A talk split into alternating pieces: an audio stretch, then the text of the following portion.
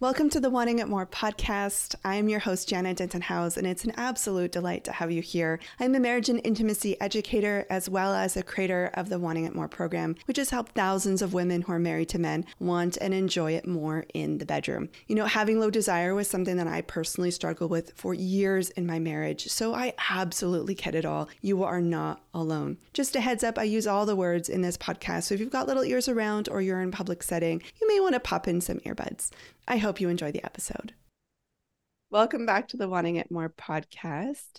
Today, Bridget is joining us to share her story with us. Bridget did Wanting It More in the last round and is so bravely and courageously coming on to share her story with us. We were just talking before about her motivation. So, why don't you tell us why are you doing this crazy thing and talking to a bunch of people about your sex life, Bridget?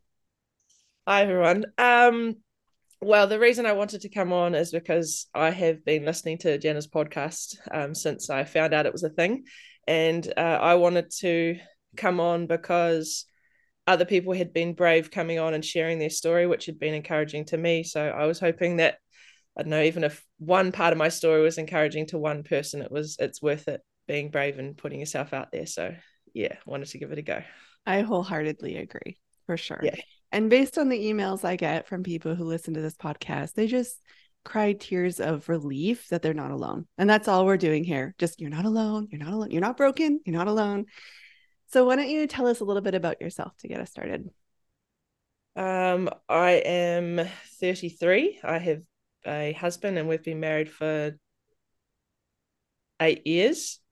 And we have two children, uh, a nearly one year old and a nearly five year old and yeah, we've been together since I was 20. So uh, most of our adult lives, we can't remember not being together, I guess. Um, yeah, we live in New Zealand and we're both school teachers.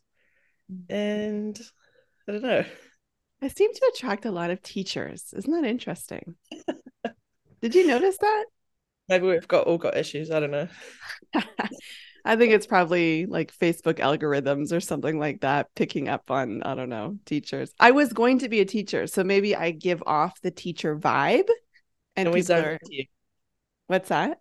And we zone into you. Yeah, right. I'm just we're we're on the same wavelength. I ended up in education, but not not where I thought I was going to be. it's not your childhood dream, is it? No, no. Sixty one day. Okay, so what was your growing up years like? Did you have parents who had pop-up books with vulvas and penises in them? Or like what what was the scene for you? Um I grew up I have two sisters, an older and a younger sister, and we grew up in a very like I guess like a relatively tight-knit family, but not a family that had conversations that were, you know, those type of conversations. I remember when I first I it's it's funny. I still remember this to the day. But uh, so in year eight, which is I was like twelve, um, in woodwork class, people were talking about erections, and I was like, oh, I don't know what that is. Went home and asked mum, and she gave me this book, and I didn't say anything. Just gave me a book and just like left me, and I was like, oh, okay. So I read this book, and she was like, do you have any questions? And I was like, no way, mum. Like, I do not have any questions. Like, um, but she never like kind of prompted to continue such conversations, and I remember when I first got my period, which was probably later in the same year, like same thing. I like didn't didn't really know what was going on. I was probably a bit oblivious to be honest. Um, but and then she eventually like I don't know started being like, would you like me to you know buy you some you know I'll buy you some pads and tampons or whatever. Um, but we didn't necessarily openly talk about stuff. So um, but my parents were like incredibly supportive and they still are like they're like always there for us. But in terms of the the like maybe the hard conversations, they've never really kind of engaged in those. So and it still's kind of the same, but like they're still hundred percent in our world. So it's just I don't know. It's a level we would love to like do with our kids, like the the like the tough stuff and being real about stuff because I guess we didn't have that growing up. Yeah. You ever wonder about your parents' sex life? Is it just me? They don't have it. They they they just they've had it three times, um, and then Dad's had it four because he's also got another half child, uh, got a half brother, and then that I'm pretty sure that's it. So. That's it. Yeah, I'm pretty sure. Like I can't I can't be sure, but I think that's it. Yeah. I have no idea. Like honestly, like I just I just assume they've had it that many times and that's it. So yeah. Yeah. And that that was just simply procreation. And and it just so. was one time and that sperm and the egg just met that one time and it was yeah no i i actually have thought about it a little bit and during this course and i'm like man like oh it just never would come up. Like i just yeah it would just never come up. I know. It, it it's a forced awkward conversation that's for sure. Yeah. Yeah. The movies sitting next to your parents is like that doesn't get easier. Like no. the awkward but maybe it should get easier but not today not today well, maybe tomorrow who knows bridget what this conversation will spur on Maybe we'll have you back with your mom. oh, that would be funny. Like she'd have a go. Like she she'd have a yarn for sure, but I I don't want to be there. Like, oh, is that culture? Is that culture saying that sex is shameful and people shouldn't be doing that? What is that about? It's like it's like a generational thing. Like maybe like I can see like where my mum's kind of like hiding feelings type thing comes from, which I think it's like come from like my nana and granddad. Like I could see, I can see that. And then dad's like just a dad. Like, I don't know, you know, how they're not necessarily, the, oh, but he's, yeah, I don't know. I, it's some, somewhat generational within culture. Like, and it takes like someone to make the shift to be able to, um, yeah, you have to be intentional about making a shift, changing from what you were raised to raising your own children. Like, like, um, my husband and I are definitely quite um there's a lot of things we're doing quite intentionally that are different to how we were raised um and being like really open well I'm probably the one who's like more wanting to be really open with the kids about this kind of stuff um my husband just I don't know he'll just do it because I, he I don't know he'll just follow along yeah kind of yeah because he doesn't really know how to have hard conversations either so that's something we're working on also we're all doing really hard things over here. Good for yeah. us. Yeah, yeah. What were your first uh like kind of physical or sexual experiences like? Uh well I guess like, as an early teenager I was maybe like I don't know, I just didn't I was too busy with like sport and music and everything like I literally did everything at school so I just like it wasn't necessarily a massive interest I guess, for a while. Um, yeah, for like I had like a couple of like I had a boyfriend in primary school, and obviously you hold hands and and then you don't talk to each other and you write notes to each other and you you know you don't engage and then like same with like junior you know like junior what do you, I don't know what you guys call it like 11 12 type age you've yeah. got you know, had a couple of boyfriends but it was like you definitely don't talk to them in front of others. Like it's yeah, so like real low key stuff. you talk to them through your friends in a giggly sort of way. Yeah, and they used to, I don't know if this is a thing anywhere else, but there used to be like a kissing circle behind the woodwork room, and so like obviously you'd do that, and then you'd never talk again. Like so, it's kind of that kind of situation. So yeah. wow, we got great in- introductions into this world. Just a bunch of silence. Yeah, pretty much. Yeah, and um, I'd say like had like a boyfriend in like older high school, like you know, 16ish, and that was probably I would consider him like a serious boyfriend where we actually talked and went places other than school together.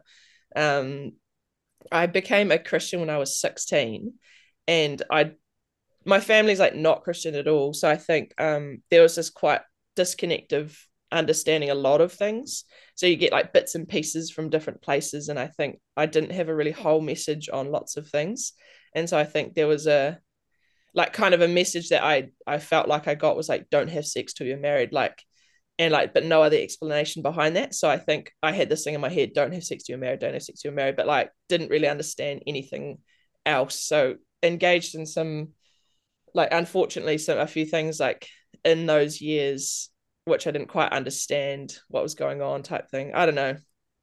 Yeah and i think yeah so a few, a few of those things. And then i met uh, my husband when i was 20 hadn't really like hadn't had like i, I had we like had you know the classic whatever you like the sex when we were married, but sex, the word is kind of, I would redefine that now um, versus what I would have prior.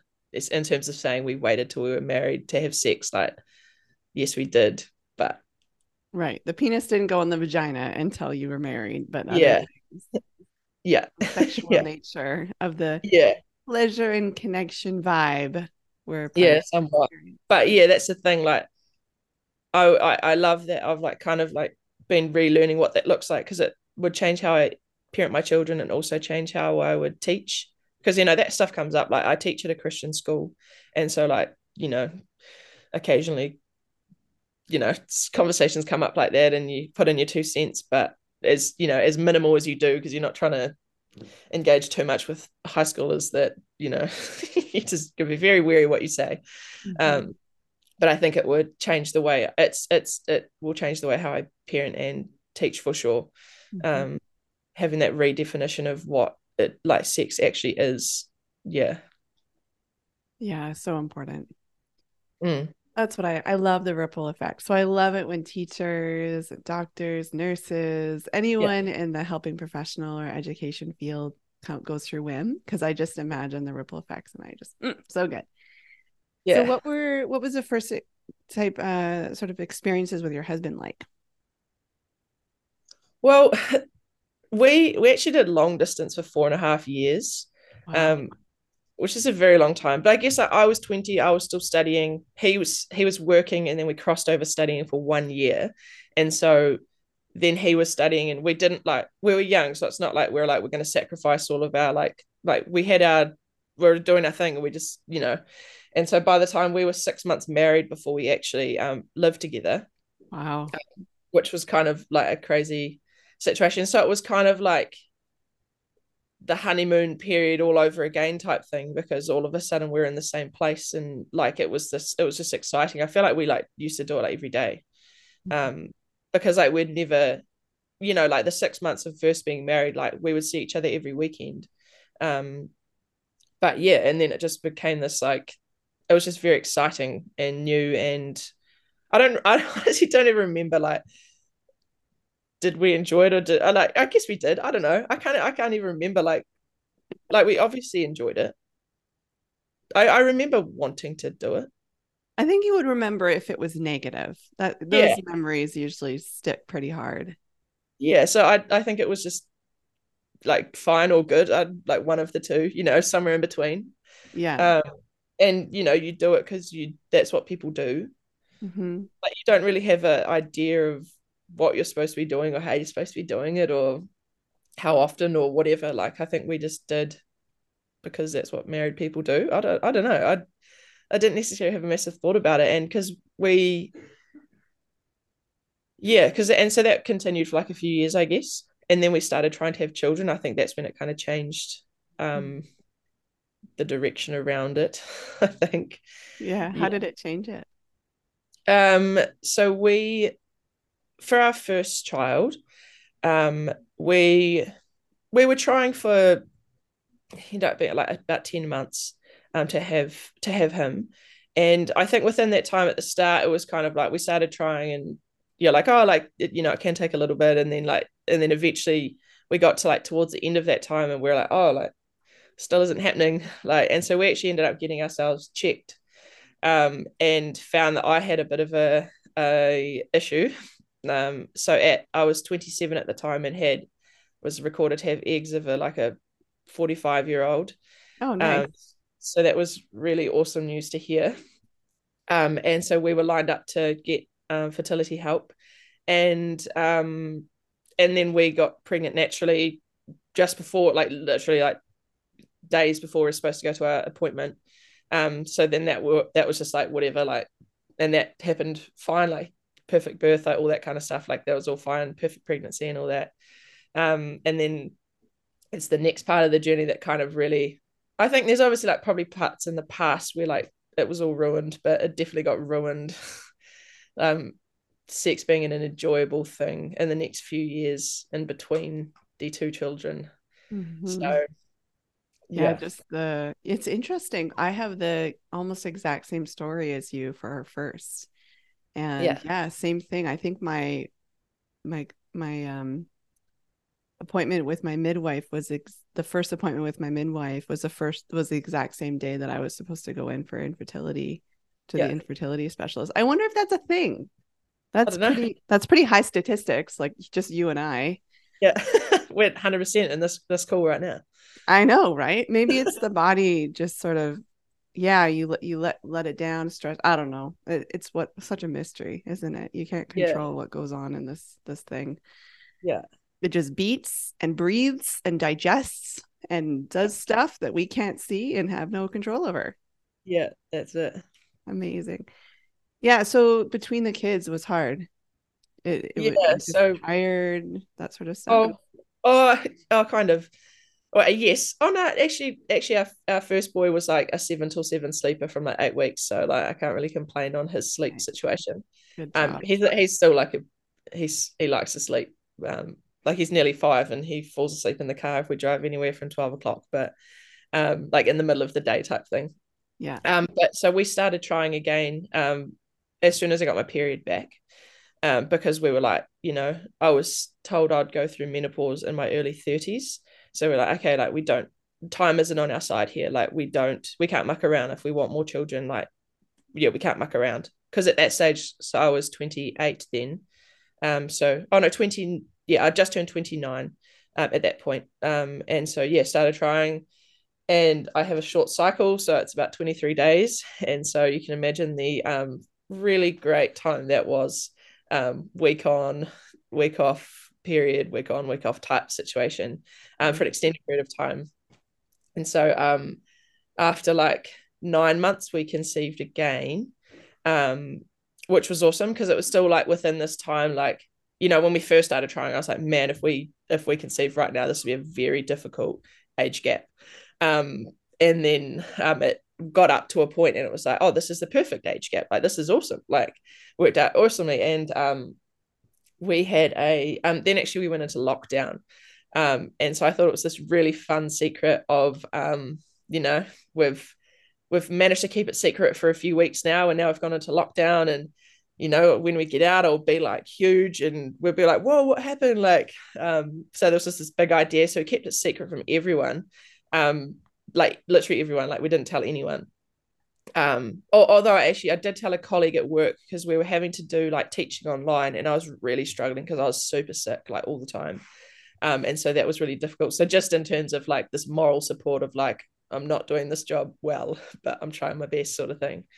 Um yeah so we went um yeah so lockdown for however long that was. Um and then we were just set to go out of the first lockdown and um we um i started bleeding, which um, it just really blindsided us because I had been sick like up until like pretty much like the miscarriage finished. I was like still constantly nauseous like all the time. So it was just it that blindsided us completely.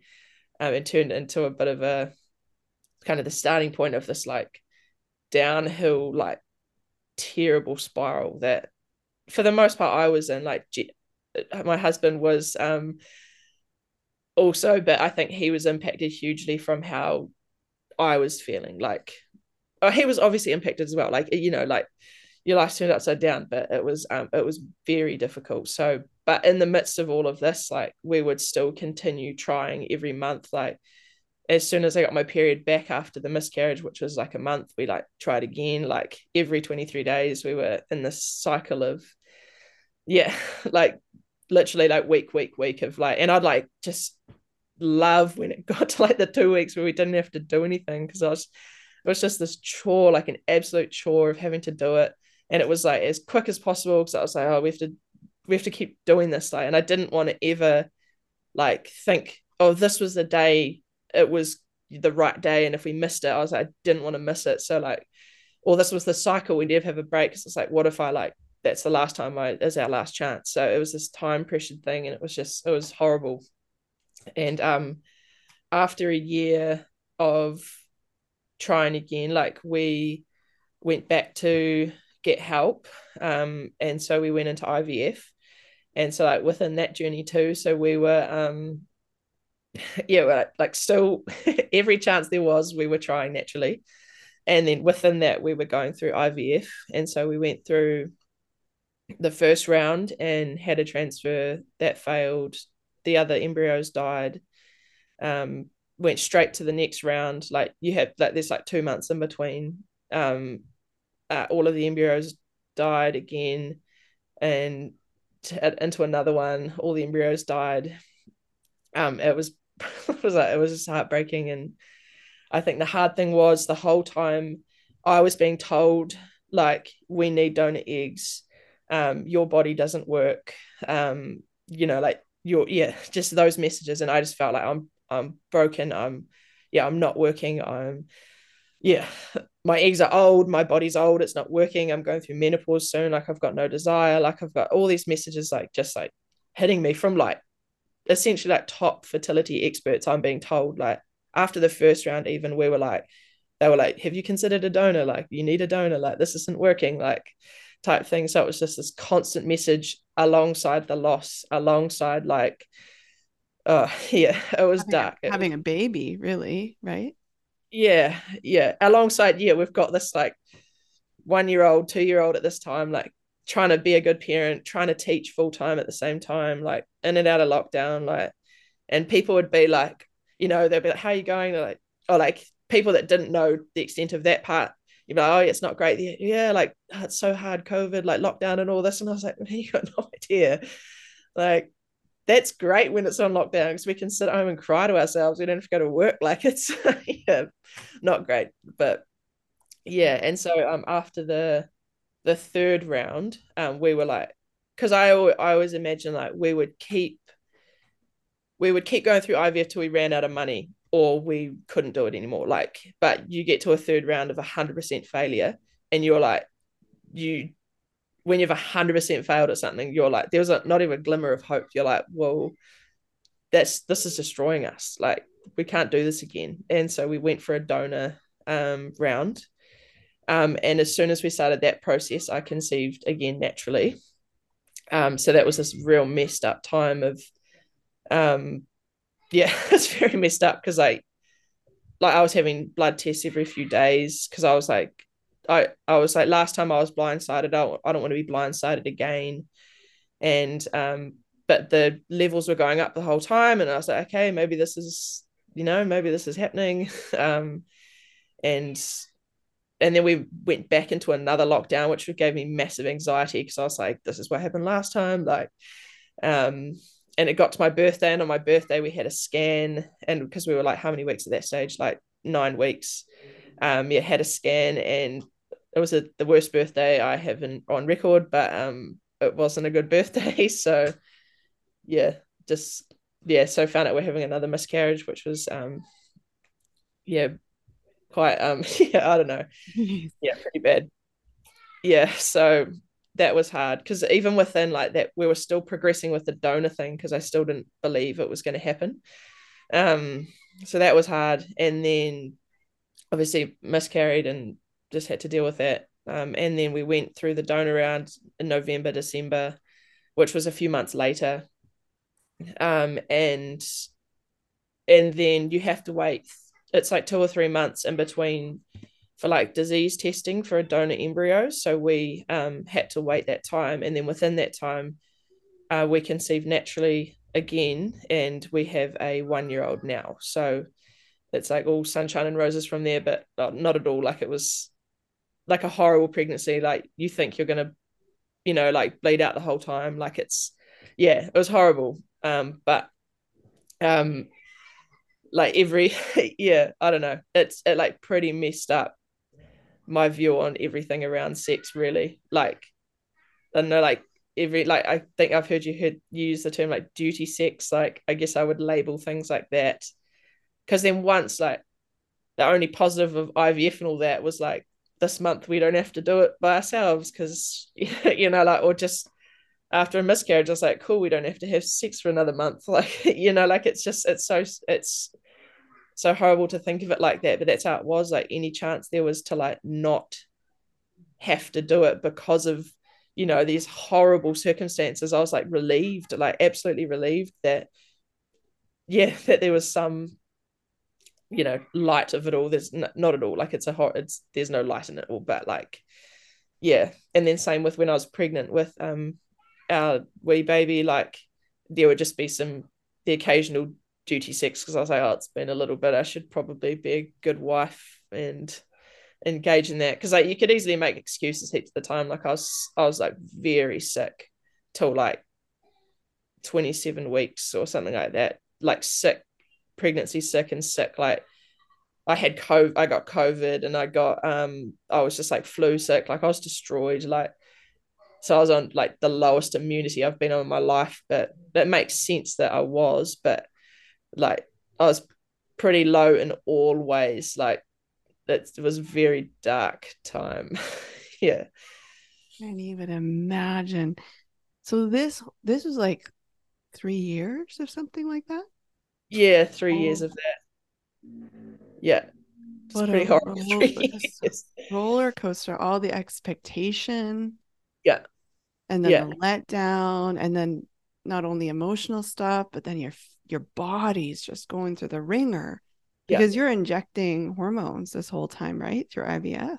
Yeah, like yeah, and because I, I think maybe some people's might react worse, but like the emotional side of of IVF was for me. I know this can be different for other people, but like I don't know, like it was fine. Like the yeah, like the sorry, the sorry, opposite no, the, the physical, yeah, the physical stuff was so minor in comparison to the the major mental issues that were going on.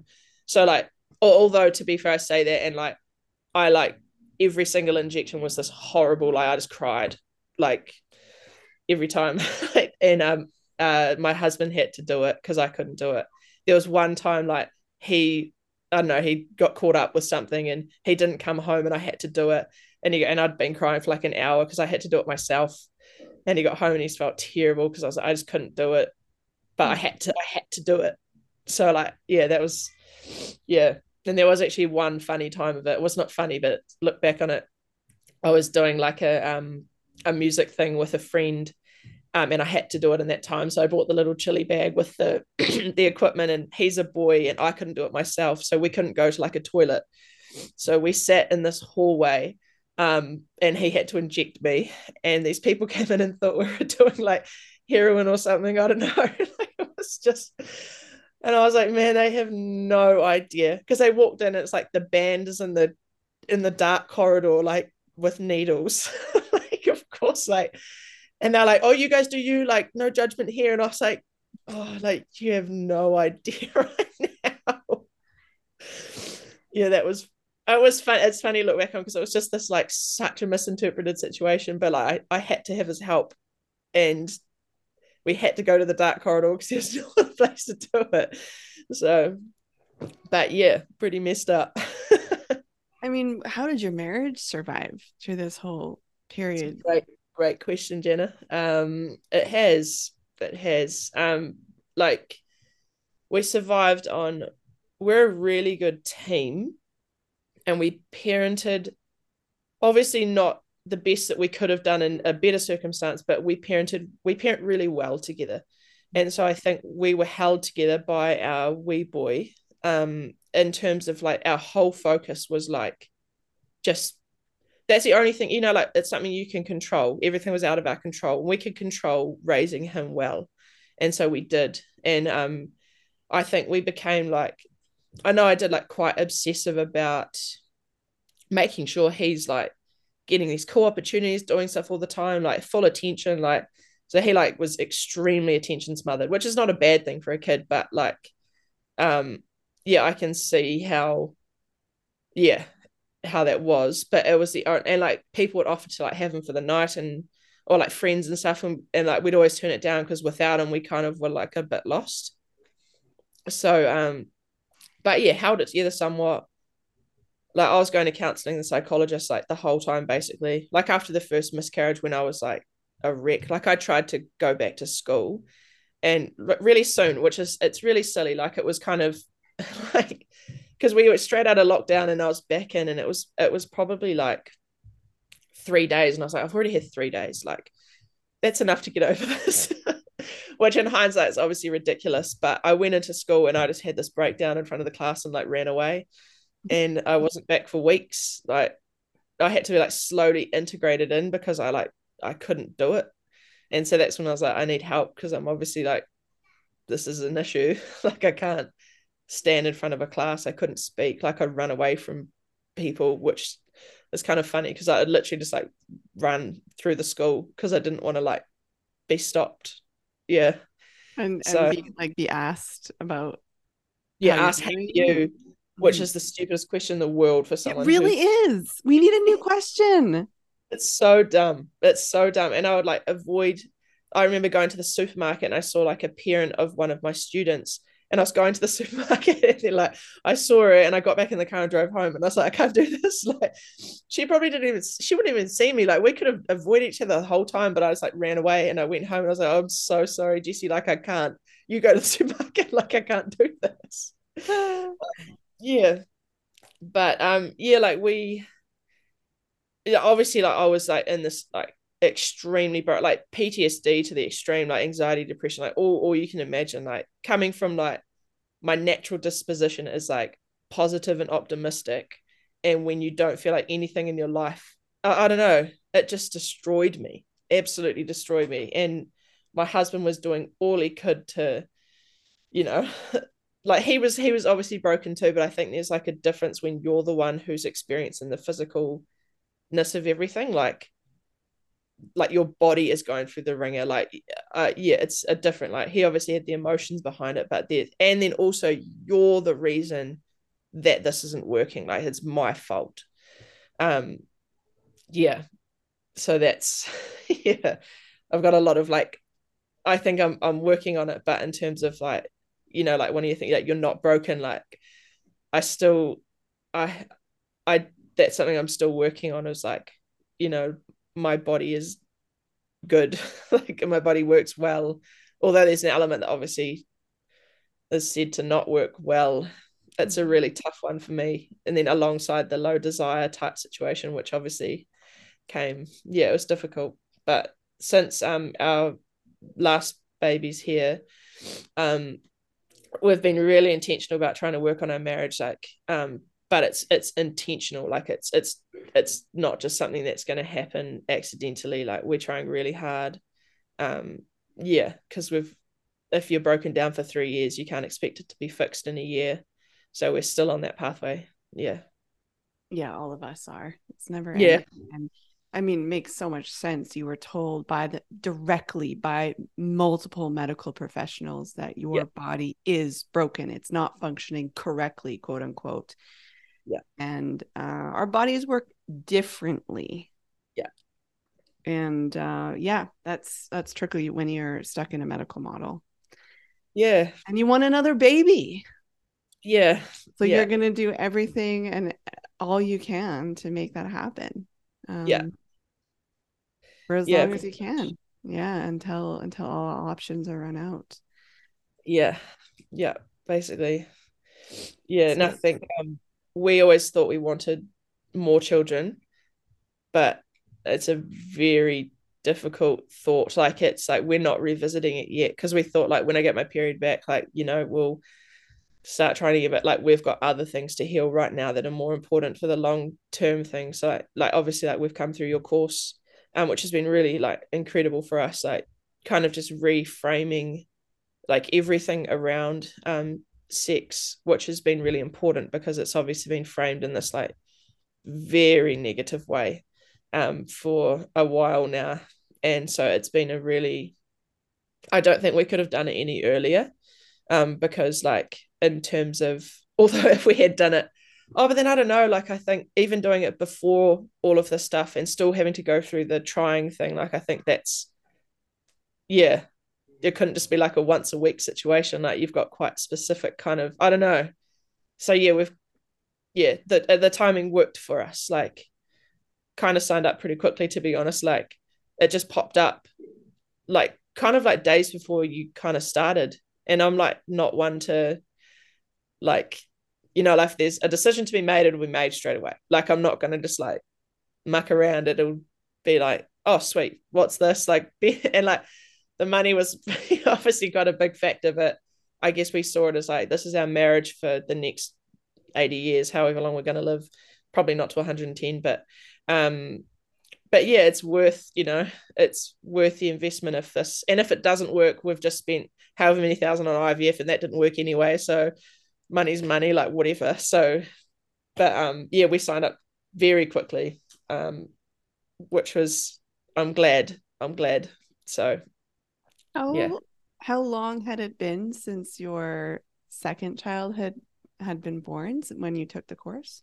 Uh, so it, what was it? June, July, and she was born at the very end of September. So she she is now nearly one. Okay. So she like like one. nine, ten months, eight months, nine months, something. Yeah. Yeah. Interesting. So you you went into WIM with a lot of stuff around sex and probably your body too. Did you? Yeah. Mm-hmm. Like, oh, in terms of just like negativity, just negativity or feeling disconnected or angry. Yeah, or just that you're just like you just don't work.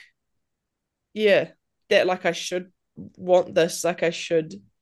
I don't know. Yeah, just a lot of brokenness, like a lot. Yeah, and then obviously you've got like that whole stuff, and then like you've been raised in culture that isn't necessarily nailing this area, so um yeah so you've got this foundation of like you know bad cultural messages mm-hmm. um coming from both sides like husband as well like he definitely reflects and feels like wow like you know we had some unhealthy things both of us were getting um hit at but um yeah that's your foundation and then you chuck on this like years of trauma around this area and you've got a pretty uh working on situation for sure yeah did your husband know how much you were struggling at that point with sex. Yeah. Not the extent. Not the extent. And and I think it's really hard because I actually never wanted I think the the good part was the compassion letter in the first week. Was it first week, eh? Yeah. Um, and I wrote that pretty like there's a lot in there. And I just like just read this. Um, and he I don't think he realized the the extent of the trauma, I guess, around it all and the way I saw my body, the way I was actually feeling in many different situations in our world. Um, and I'd never expressed it because I guess um I guess he has some like self-esteem issues on a side and so I never wanted to be the one bringing him down so I just held it because I wanted to be building him up as much as possible. And I felt like some of the things I'd be saying would impact him in like a mental health way. And I didn't I just I was like oh, I can hold this because I've yeah I yeah I just felt like I should be the one holding it. And it was my problem so I just had to get over it and you know figure it out myself. I don't know. But yeah we just hadn't really had those discussions kind of ever detailed stuff about anything to do with sex really. I was like super awkward around saying anything oh yeah. I'm welcome to the club. Yeah. Have has your view about views about that changed now in terms of prioritizing how he feels and not wanting to rock the boat for him? Would you have done it any differently now that you've been through WIM? Uh i think it's uh like the whole course has allowed you know there's there's like specific things we have to do and like and so it's that structure around it has been really helpful in terms of like how to frame conversations and and having to have conversations at certain times and being specific about certain things like it's just been a really good framework for us because it's been like and I guess the thing like for me like I was like I want to engage in this course as much as I can because we've paid for it and I don't want it I want it to be I want yeah I want to engage in it. And so I was trying my best to engage in it the best I could.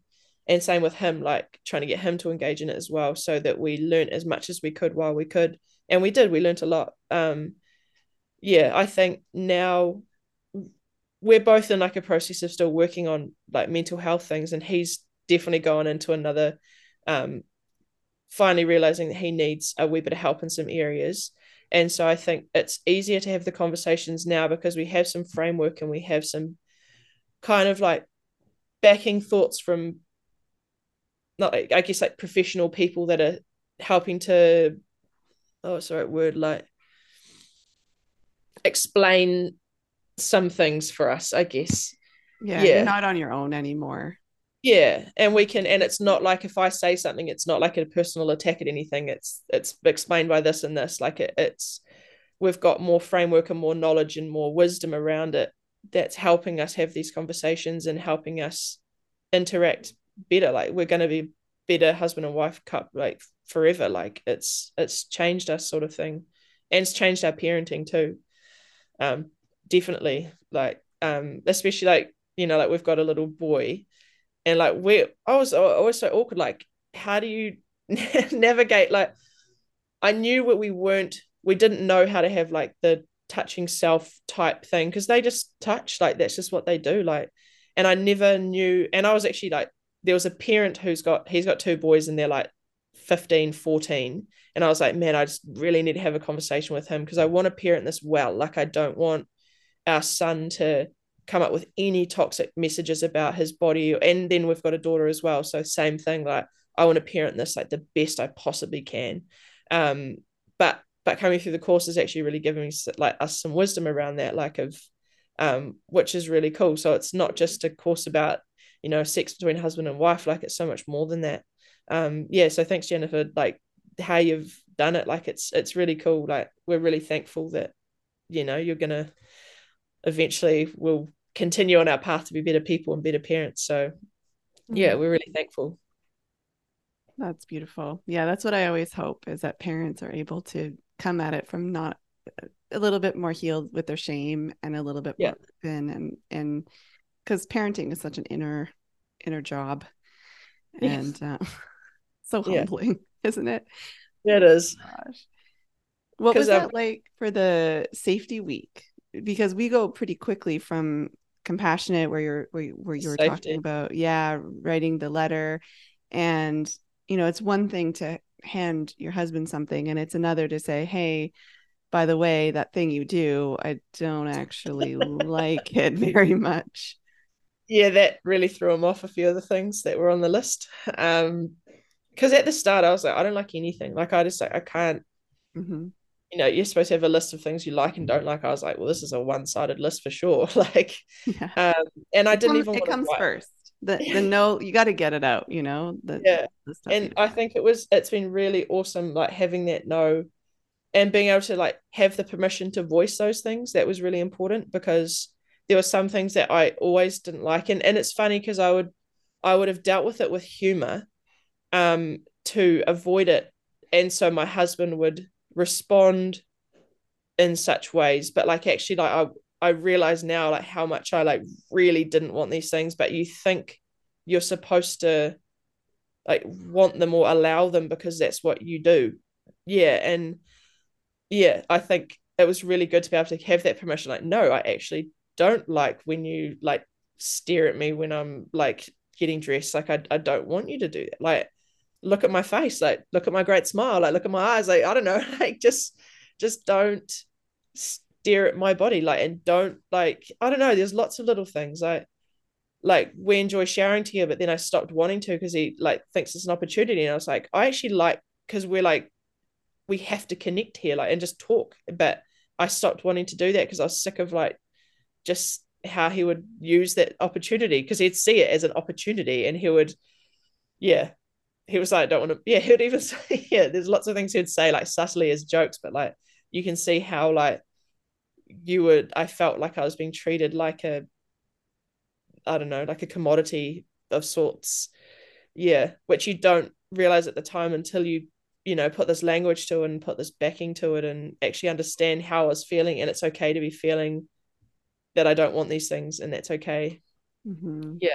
Yeah, we go from well, I think we all go to why don't I like the things that I'm supposed to like? That back yeah. to I'm broken versus yeah. I just have preferences. I you know yeah. like certain food and don't like certain food and why can't we have that with touch and look? Yeah. Well.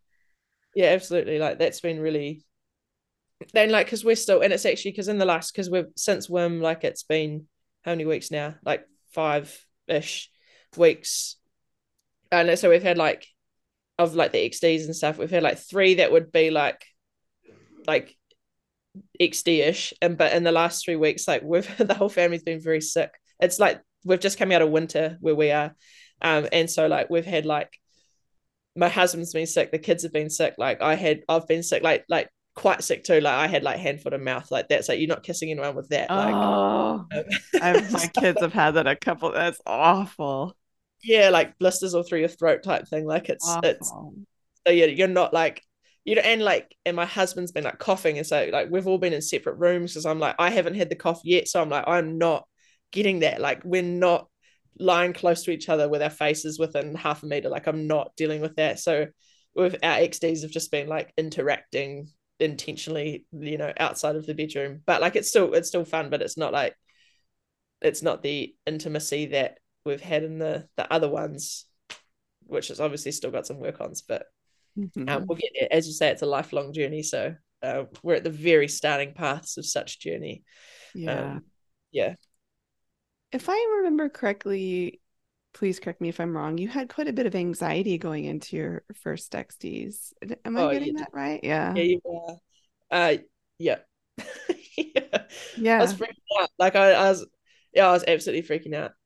I don't know why. It's, it seems silly, right? Because you're just like hanging out with your husband in your room, like don't we do that all the time? But I was, I was, I was, yeah, I was very, um, very anxious about it, mm-hmm. which it just seems silly looking at it. I guess, and as you would say, it makes sense, like that I was, um, anxious about it because I think you had said to me like, um, you know, you've got all of these years of like poor experiences, and now you're like flipping a switch to it, thinking it's going to be positive. Like, of course the only experience we've had is well it's not only experience but in the last wee while it has been pretty negative so um so yeah i think it's going to take a while to really change that i guess that muscle memory of what this this is and what it looks like mm-hmm. yeah and so i think even each each one like there's like an element of like thankfulness for our sickness um we to do it. Oh, I don't know. Like I, I want to continue to work on the XDs I do, but like sometimes I'm like, oh, it's nice that we can avoid it for now. But I so going into the one where we're actually both not sick, um, I'm assuming there's going to be a little bit of anxiety too, but which will be quickly dim, uh, like quickly dissipate because my husband's been really um he's done all that you've told him to, Janna. Like he's. he's been yeah he's doing the right things and saying the right things and um yeah, so he's there's no he's been hundred percent supportive, and so I'm really lucky that yeah that that's been the case. There's been no like yeah backhanded comments or like you know like there's a, he's just hundred percent positive, which like, sums him up because he's an incredible person, and I think all he wants to do, like you do in any couple, right? You just want the best for your person, and so yeah, we both do that. But he's he's exceptional at that. Like he's he's all for me and doing the best he can with what he has, sort of thing. Yeah. For the men listening, do you want to offer some sort of practical ideas of what your husband is doing to help you with that? Oh, so so for the first one, because I just didn't even I just I couldn't couldn't voice anything. And so I ended up I just wrote down this big list of things of like the things I wanted and didn't want and the way it should look and didn't look. And that was really helpful. And then he just like went through the list. He like took it from he took a screenshot from my phone or sent the, the note to his phone and he's went through the list and just like did those things and remembered those things and prepared the room as I you know suggested and did the things he needed to do so he just like so like I guess if there was someone who was anxious about it like writing it down was helpful for me and that could be helpful for someone else and then he actually engaged with that and he yeah and then he didn't he was kind of like I don't know. What did he do? Just let me was like content with whatever we did. Like it didn't matter if it was real low key or like a little bit less low key. Like it's he he was content with that and he he showed he was content with it and voiced he was content with it and that took pressure off that I was like oh like we didn't have sex and and that was okay like we had a great time. Like it was still connecting and pleasurable. Um and that was encouraging for me because yeah he was just reinforcing that this is great. Like we're together and it's awesome and it doesn't have to end in you know male orgasm which is what you know we're told so long. It's a finishing event which like it's funny because you know in the past we may have like had experiences where it hadn't ended in that and we're like oh we just didn't even have sex. Like and it's like well, we actually did have sex it's just because he didn't didn't orgasm because but you feel like it was incomplete which is so silly like but that's just what we're told. Yeah, yeah. rather than the intention of pleasure and connection which yeah. so many different forms and what and that's the point of it all.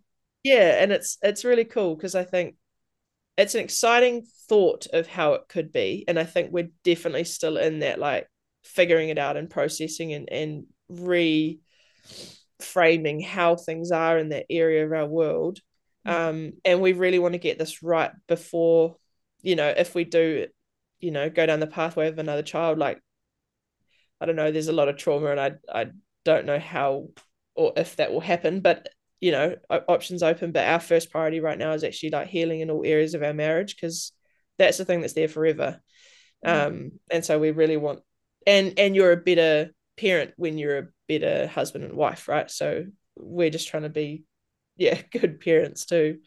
Yeah so we hope that we can model it well um yeah so that they can see like a loving connecting like like physical emotional relationship so we can model that for our children because yeah, especially for like maybe for our wee girl, like I don't know, I think like as you know, like it's is it more difficult for females growing up in this world with the way culture is? Like very conscious of being raising her in a really healthy way and, and with our son and with our son like obviously both of them. Because it's no actually yeah, there's very different messages and they're both bad aren't they? So yeah but we're yeah we're trying really hard to do that as best we can.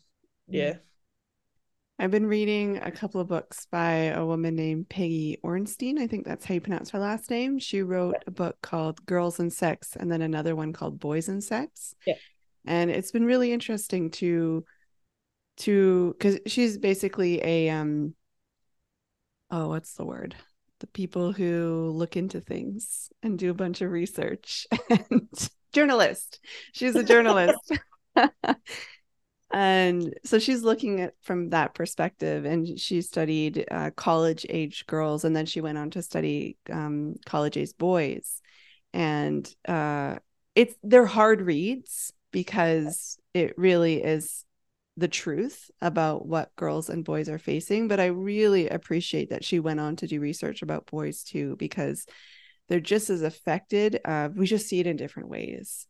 Yeah. So yeah who knows? I keep on being asked to do parenting courses, and that may be on the horizon at some point. We'll see what happens. We're totally engage with you. yeah, let's do it. Yeah, um, and it's funny how I'm um, thinking about like the way you see the boys and girls. Like, I never had a problem with saying like, um, like wipe your penis, like you know, wash your penis, like. And as soon as it was with our wee girl, like I had to, I've got to be very like, mm-hmm. you know, like wipe your vulva. We're washing your vulva. Like it's like it just sounded weird. Like it's I don't know why, like it's just how we're ingrained, right? Mm-hmm. Um so it's one of the things we're trying to like normalize that language. Because when you're a high school teacher, I don't know if you've ever engaged in a classroom, but you're I not have, sure. um, I have teens. Like penises are everywhere. They draw them everywhere. They talk about erections, hard-ons, boners. I mean, how many words are there for it? And then the minute I say vulva, my kids are like, Mom, Mom, how do you say that? I'm like, all right. I, I think I'm winning them over, but it's taken some time. well, if anyone can win them over, you can. And once you can, like, if it's taken you this, you know. oh, it's taken me years. I don't know. Maybe I'm traumatizing them. I'm not sure. I try to keep take, take it easy, but um, I, I have pointed out, and I, I'm sure I've mentioned this on the podcast. I have pointed out that it is easy to draw a vulva. It's just a couple of like you know lines. You know they're saying well the penis is easier to to draw. You know it's kind of an iconic shape. And i'm like hey vulvas are just as easy. So that is my maybe i'll start graffitiing vulvas around my town. We've had like a um like vandalism of like a massive penis on our front field of like burnt in with like I don't know, like no. petrol or something. Like I, I don't That's know what they commitment. They really yeah. want to make a statement. Yeah. So they're everywhere. Like my husband teaches in all boys school, and you'd think like, well, would it be more or less because they're trying to impress girls? I don't know, but it's it's like very prevalent. He's an art teacher, and so um, just there's always pens and pencils out. So it's kind of just yeah, it's a very common picture that comes up. So. Yeah. And, sometimes they add the little dribble of ejaculate too. That's real fun as well. Yeah. Wonder yeah. what different ranges he he has in his classroom. A few. oh my gosh, Bridget, it has been such a joy to spend this hour with you. I um yeah, I just love it. I love, you know, because in WIM we don't get to spend this time together like this. And this is just I love, I loved hearing your story and and thank you for sharing it. I, I'm sure, especially those who have been through the roller coaster of infertility and IVF and miscarriages. I'm sure this has been a really validating conversation for them. So yeah. You. Yeah. Yeah. Thanks, Janna. Okay. All right, everyone. Thank you for listening right to the end. And I will talk to you in the next one. Bye for now. If you've enjoyed this episode, I have a favor to ask of you.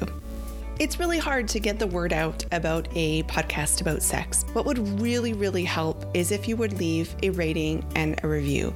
And I know that you get asked this all the time in different podcasts, but please, I beg you, it would really, really help so that more women who need this message will hear it. All you have to do is go into your Apple Podcast app. It's the purple icon. And if you go to the podcast page where it shows my face, and has a little button that says latest episodes. If you scroll down past the episodes and you get to a section called ratings and reviews, eh, there's a little purple writing thing that says write a review. If you click on that, it will ask you to give it a five stars. Actually, you can put any stars, but five is what I would love. And put a title and then write your review. Thank you so much for supporting this little venture here, and I really am so grateful. If you are curious about wanting it more and how this program could help you want to enjoy sex more with your husband, and you feel like it may be a great next step for you, you can go to jannadentonhowes.com slash wanting it more to sign up for the waitlist, to learn more, to see when we're running our next round. All right, that's it. I'll see you next one.